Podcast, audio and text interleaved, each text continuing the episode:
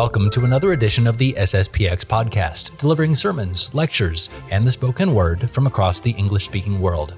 In this episode, we will be speaking again with Father Paul Robinson. This episode, we will go back to two topics that were previously discussed in order to treat them with a little bit more depth. One of them is the question of whether or not good things have happened in the church since Vatican II.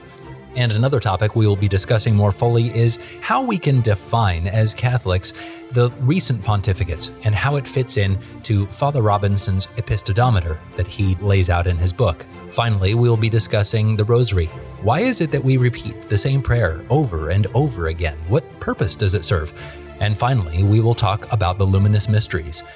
If you have any questions that you would like Father to answer on a future episode, please feel free to send them either on the contact form on our website, sspx.org, or on our Facebook page by sending a message.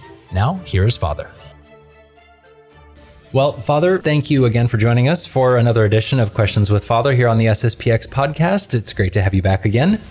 It's great to be uh, on the on the program again, Andrew. Absolutely, and uh, we are talking here just at, on the last day of August, on this Friday. Um, this interview will probably be posted uh, first week of September, but uh, just a little over two weeks ago was a big day at Holy Cross Seminary. Uh, ordinations on the Feast of the Assumption on August 15th. That's correct. Wonderful, wonderful. So uh, it was it was notable uh, in the sense that uh, there was a Nigerian seminarian, uh, Reverend Mr. Martin Enozi, took the step into the major orders. Uh, is he, as far as you know, and I'm, I'm kind of hitting you with a question you may not be prepared for, but is he, as far as you know, the first from Holy Cross Seminary from, from Nigeria?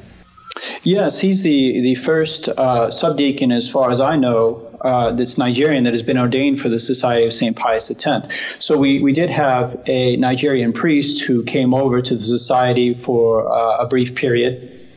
But I believe this is sort of the first uh, quote unquote homegrown uh, Nigerian vocation uh, that we have in the Society of St. Pius X.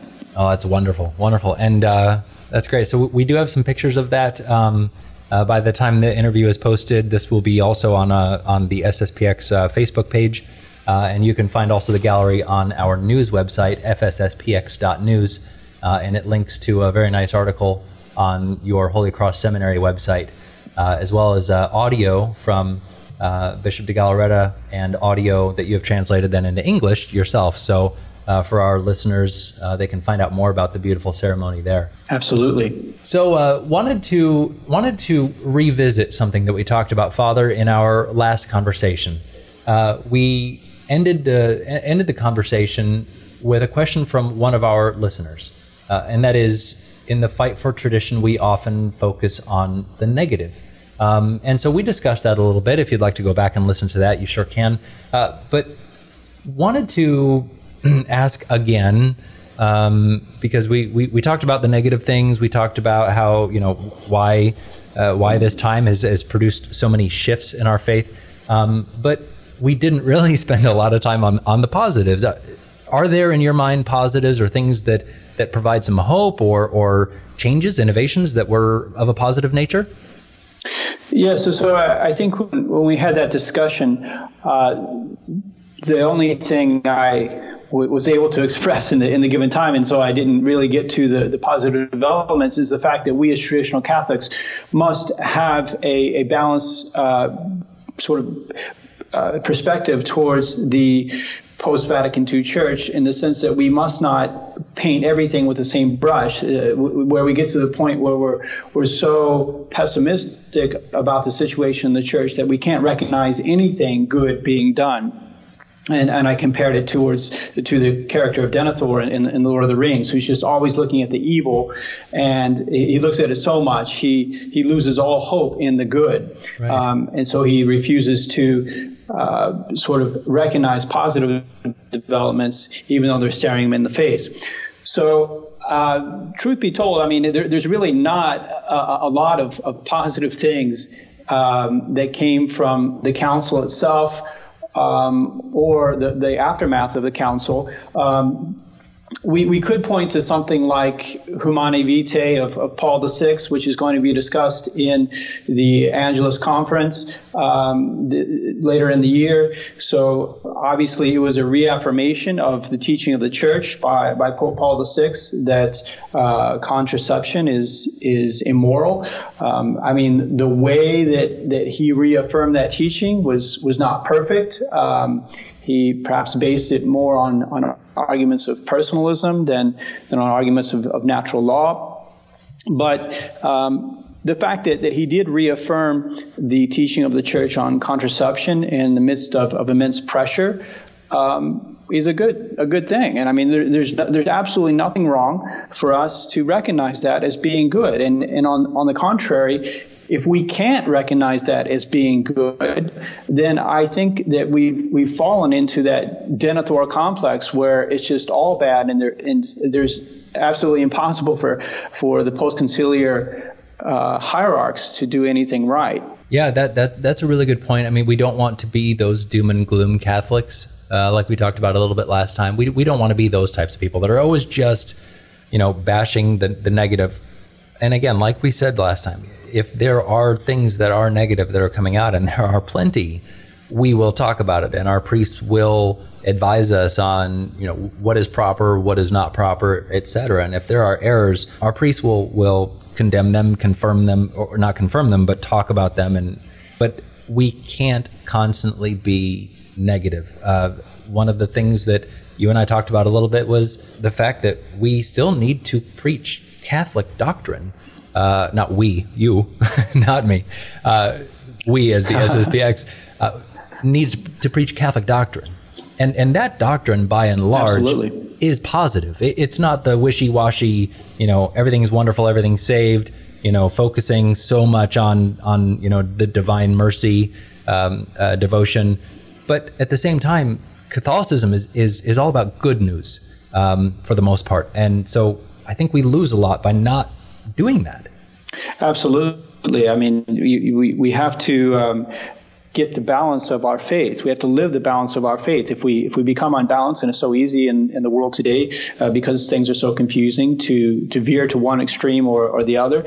Well, if we lose our balance, um, we are in danger of, of losing our soul itself. So so this is not something that we want to develop. This, this kind of mentality. Right. I was going to mention that um, in this line, um, it's it's important for us as well to recognize um, some positive developments in the last decade with regards to tradition, um, such as Summorum Pontificum of Pope Benedict XVI, um, the the lifting of, of the quote unquote excommunications, at least the recognition uh, by the Pope that the excommunications no longer have force when, when we never thought they had force anyway. But it's good for the world to hear that from the Pope. And then the giving of jurisdiction uh, for the hearing of confessions to society priests and also the, the permission to authorize marriages with, with the proper jurisdiction.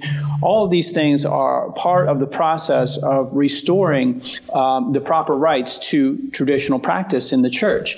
And let's face it, there, has, there are many, many more steps that have to be made, but these steps have been made and they are positive steps. And if, if we don't, uh, if, if we just pitch a hissy fit because they weren't done in exactly the, the right way or they didn't do everything, um, then I think the, again there's there's a, an imbalance in, in our perspective. Right, absolutely. I wanted to ask you, Father, what about some of the changes in a more, uh, I would say, practical level within the Vatican? Um, I'm, I'm, speaking of the uh, reform, say, of, of, the Vatican Bank, uh, those kinds of things. Uh, do you see that as a positive uh, event and a positive move. Absolutely. I mean, um, it, the the corruption that, that has existed in the church um, and really is, is not new because there there's been episodes of corruption in the hierarchy of the church um, for, for a long time in, in the history of the church, or certain uh, episodes all throughout the history of the church. But that corruption is becoming more and more evident within recent news, and the more quickly that gets gets um, we, we say uh, eliminated or there's more transparency, the better. So I think it's a necessary process. Um, and uh, of course, there's a lot of news out there about even even the attempts to reform the Vatican Bank uh, by, by Cardinal Pell were somewhat blocked. Um, so we'll just see how that, that develops. But this uh, is, is certainly something that needs to be done. Yes, absolutely. Well, thank you for uh, thank you for coming back to that and, and revisiting that a little bit more, Father. Um, you know, it shows it shows that, that that you're fair, that the SSPX is fair. We're not able uh, we're absolutely. able just to look at you know things as a whole and we're able to be honest about what's going on and not just say nope everything is terrible. Um, you know, by and large, a lot of things are are pretty shameful and bad, but there are positives. So uh, we'd be we'd be wrong to not to not to talk about those. Yes, absolutely. It would manifest a bitter spirit and a, and a spirit really of, of hatred, which is, is definitely not the Catholic spirit. Right. So we have to be able to recognize good when it exists.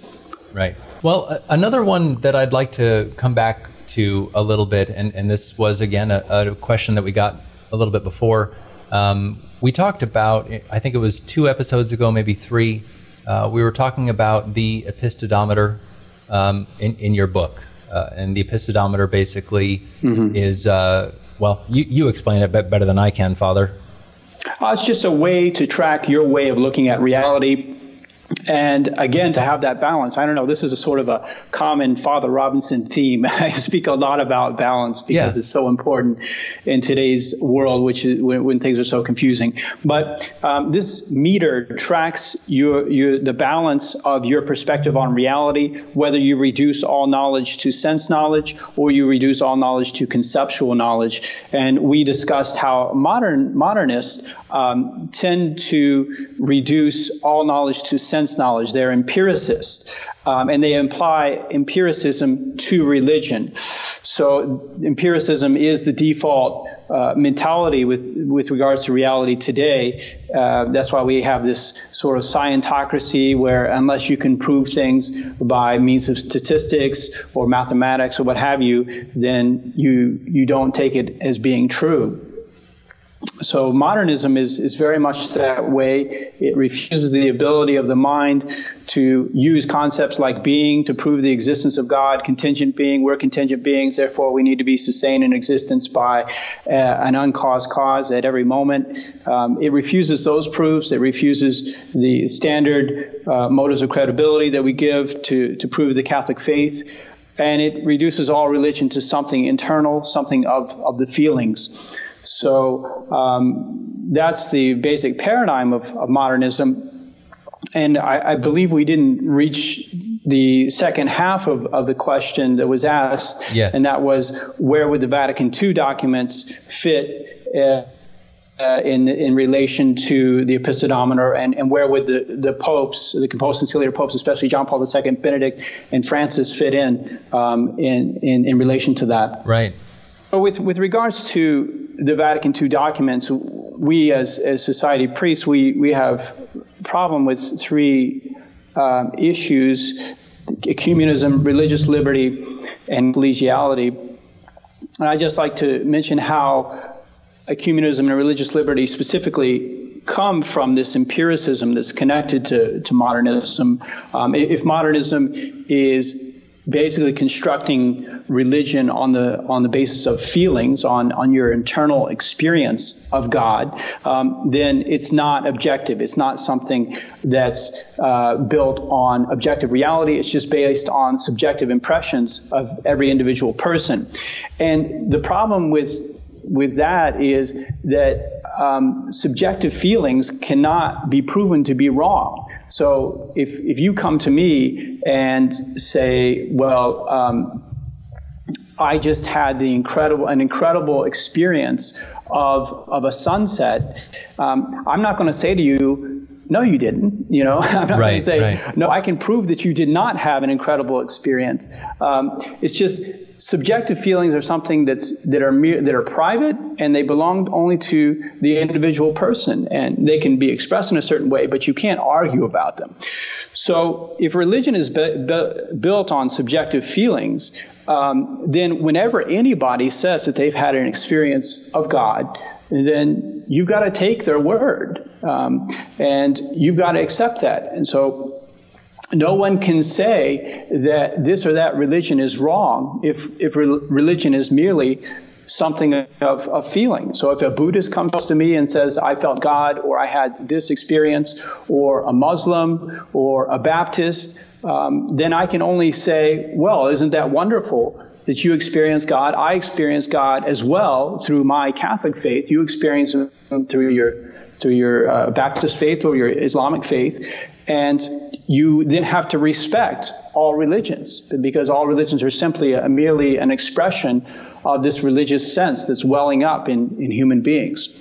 And that's what's sort of behind Vatican II's um, support for the ecumenical movement, which tries to appreciate all religions as being valid, when in fact, previously uh, we would say, no, the, only the Catholic Church is the true church uh, because it only alone has the truth that's revealed by Jesus Christ, and the rest of them adopt error.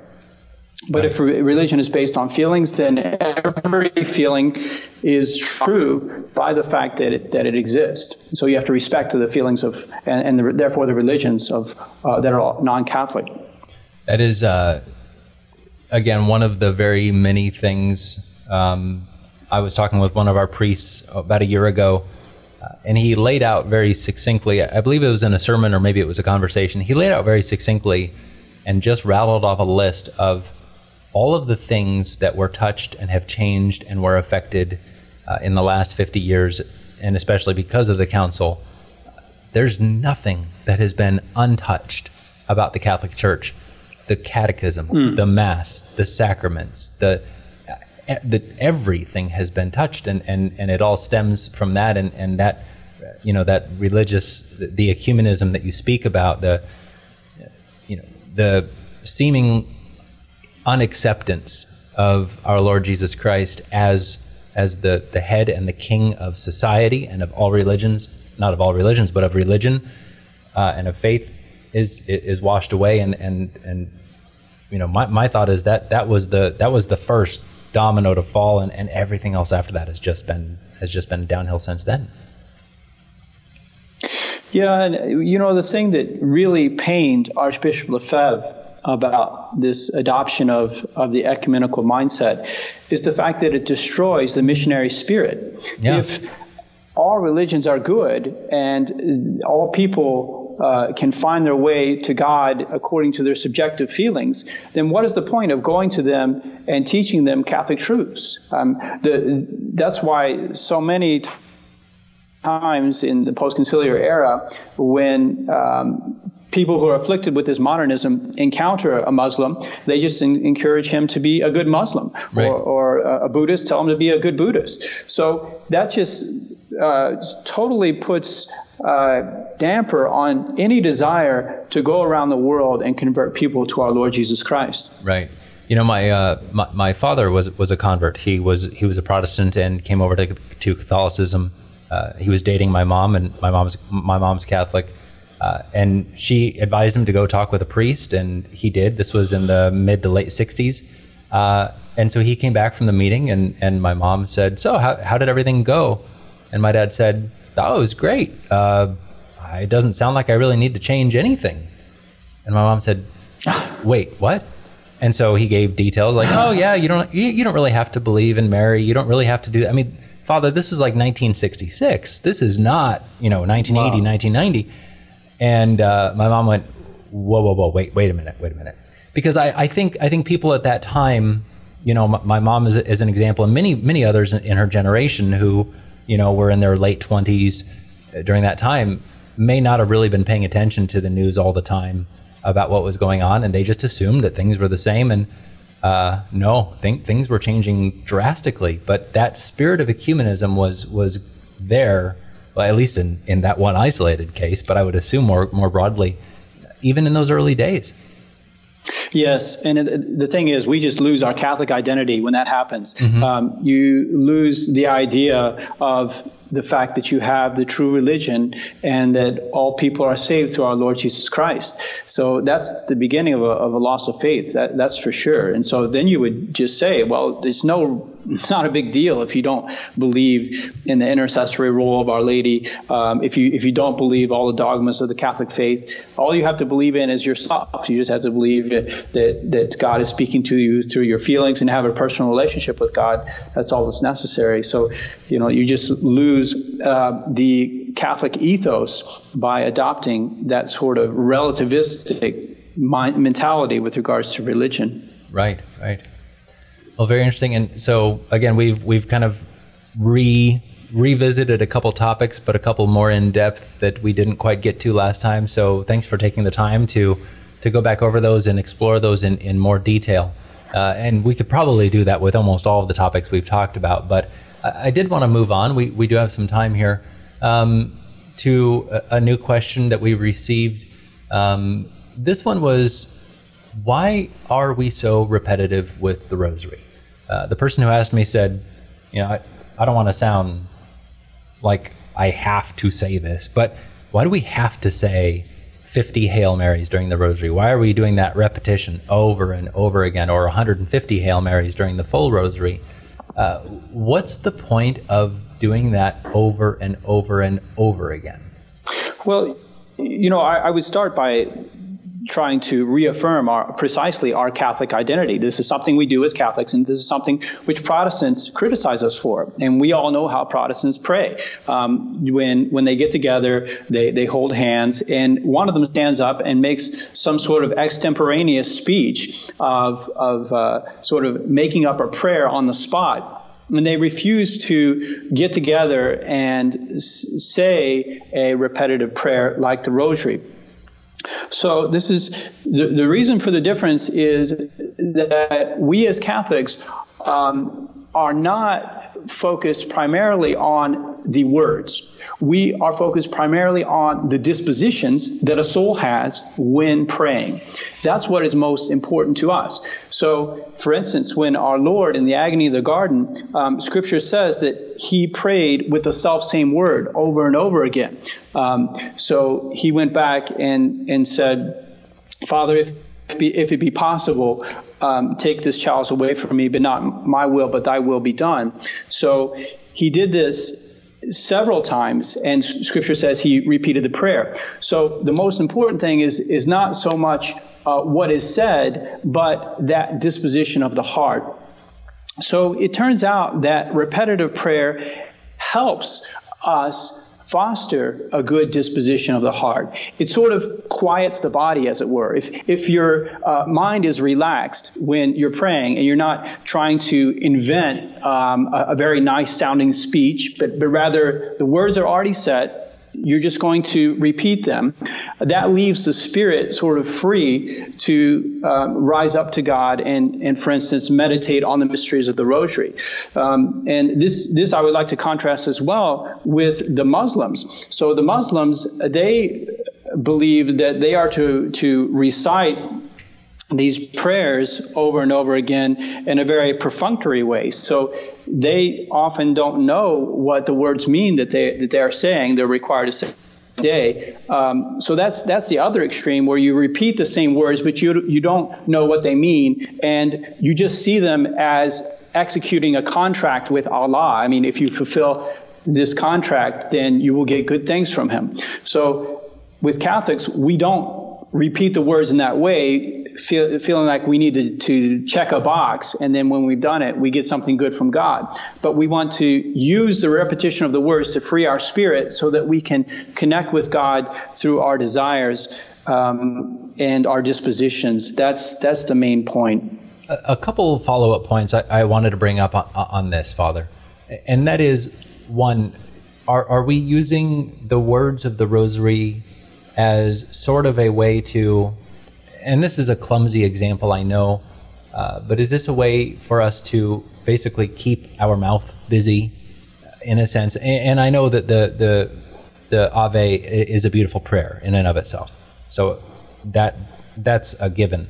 Uh, but is that a way to, for us to just kind of keep keep our mouth moving?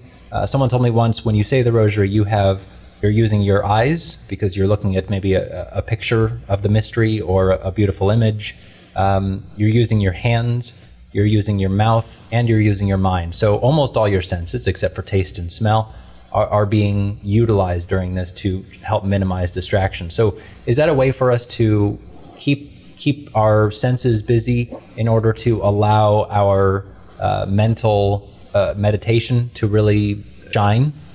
Yes, absolutely. I mean, that that is uh, the whole point is that the repetition of the words, the holding of the rosary, and and the, the telling of the beads creates uh, an environment that's very conducive for the lifting up of the spirit to God. And if you tried to do it without those things, um, it would be a little bit harder. So it's all about creating the proper environment for prayer. And, and I want to um, point out that, that this prayer is, is revealed by Our Lady herself. Right. So um, Our Lady herself revealed it to St. Dominic as a very um, wholesome way of uh, uniting ourselves with, with our Lord and Our Lady. So there is a divine wisdom in the rosary and to just despise it on the on the fact that it's a repetition is to miss the whole point of the prayer. It's not just to sort of uh, pray 50 Hail Marys and say I was able to to do it and I should get something from God, but it's it's a way of using your whole being to unite yourself with God, both body and soul, and especially to uh, dispose yourself to meditate on the mysteries of, of our redemption. Right. And and as an aside, I uh, was reading a book. I, I, remember this very clearly. I was about ten or eleven years old. It was a book about the Rosary. Uh, I couldn't tell you for the life of me the, the name of it, but the priest who wrote it said, uh, "Why are we doing so many Hail Marys?" And, and he gave a, a slightly different answer. Uh, his answer was, "Mary is your mother, and how many times a day does your mother here on earth would she love to hear you say, I love you?" There's there's there's no limit to the amount of time she would love to hear that from one of her sons, from one of her daughters. So in a sense, you're doing the same thing. A Hail Mary is telling the Blessed Virgin, "I love you," and there's no limit to that. No, there's definitely not. I mean, that, that, reminds me of some beautiful things that St. Louis de Montfort says in The Secret of the Rosary and uh, some stories that, that he has in there. But that's absolutely correct. I mean, we we foster the dispositions of love towards our Lord and Our Lady by praying the self same words, and we keep ourselves in an attitude of humility as well.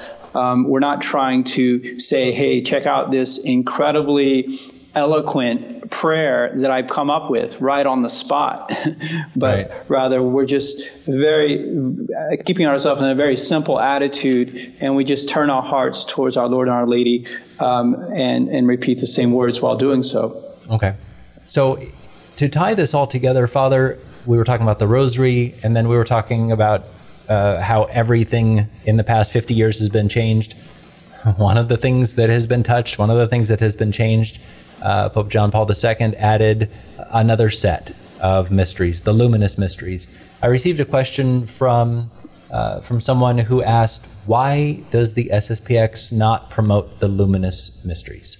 Well, I think um, a distinction needs to be made here, and and that is that that praying um, a decade of the Rosary and meditating on a different mystery from the joyful, sorrowful, and glorious mysteries is not wrong in itself. Uh, St. Louis de Montfort himself recommended this that that we use the rosary as a meditative prayer not just for for the 15 mysteries but other mysteries if we want if we want to choose some other mystery. Um, it's in other words the rosary is just a general method of prayer and can be used to meditate on any of the mysteries of the faith. So it's not wrong to meditate on other mysteries of the faith when you're when you're praying a, a rosary, um, but the the problem we have with luminous mysteries is that the five mysteries that are chosen seem to distract from the central mysteries of our redemption. The, in other words, the joyful, sorrowful, and glorious mysteries are a block, and they are in the direct line of the mysteries of our redemption the coming of our Lord to, to this earth, um, the salvation of, of, mankind through his passion, and then the consummation of that work with the re- reception of, of the glory that comes from redemption. So it would seem that the mysteries proposed by Pope John Paul II kind of distract us uh, from those mysteries of redemption and propose a different idea of redemption, the, the post conciliar idea of redemption, which is that our Lord did not so much redeem us by dying on the cross for our sins, but more by showing us the love of the Father. So the, the luminous mysteries, um, where you see some miracles of our Lord, or you see the transfiguration of, of our Lord, um, and are, uh, certain manifestations, or the baptism of our Lord, uh, often manifestations of, of the Father or the love of the Father. And we feel like if we prayed these mysteries publicly, um, it would slowly erode the focus of of the faithful on those primary mysteries of the of the true redemption, which is our Lord's death on the on the cross. So um, that's the primary problem we have, and why we feel it's it's prudent not to pray those mysteries in public. Right, and and the SSPX had written an article some time ago regarding the luminous mysteries. Uh, one point that I found particularly intriguing was uh, that there are multiple chaplets, uh, prayers using uh, the repetition of the Hail Marys and Our Fathers of various sorts um, that are said with devotion.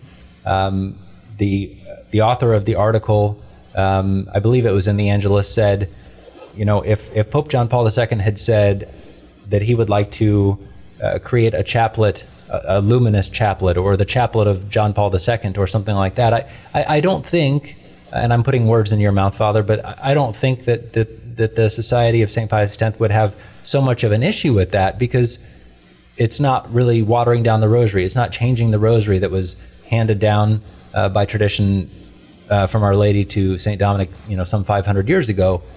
This is adding a new devotion, which the popes can do. That it's 100% within their authority to do. But, but, but again, it, it just kind of flies in the face of, of, of tradition. It's yet one more thing that was that was touched and changed. Yes, yeah, but as I say, it's um, it's kind of a foreign element. The luminous mysteries are a foreign element introduced into the joyful, sorrowful, and glorious mysteries. Um, that they don't, they don't really fit, and they tend to match up with the theology that about the redemption that we do not accept. Right, right. Well, if you want to make them fit. Right, right, exactly. Well, uh, Father, thank you for your time. Um, it's been a pleasure, as always, to speak with you, and uh, we have more questions that have been coming in, and uh, and uh, I'm sure we'll be talking with you soon. I was also talking with Father Kurtz uh, down in Dickinson, Texas, and uh, he'd like to chime in on a few items as well. So we'll have that uh, in the queue coming forward. But I look forward to speaking with you in the next couple or three weeks. And I hope uh, things are going well at Holy Cross Seminary and that uh, you're getting ready for the, uh, you know, for the fall. What is it? No, spring season now. That's right, spring season. Very good, very good. Yeah. Well, Father, have a wonderful Thanks for weekend. having me on, Andrew. All right. Thank you so much. Thank you for listening. Please subscribe and rate the podcast so that more people can hear the beauty and truth of traditional Catholicism. For more news, resources, and updates, you can visit the U.S. District website at sspx.org or the English news website of the Society at fsspx.news.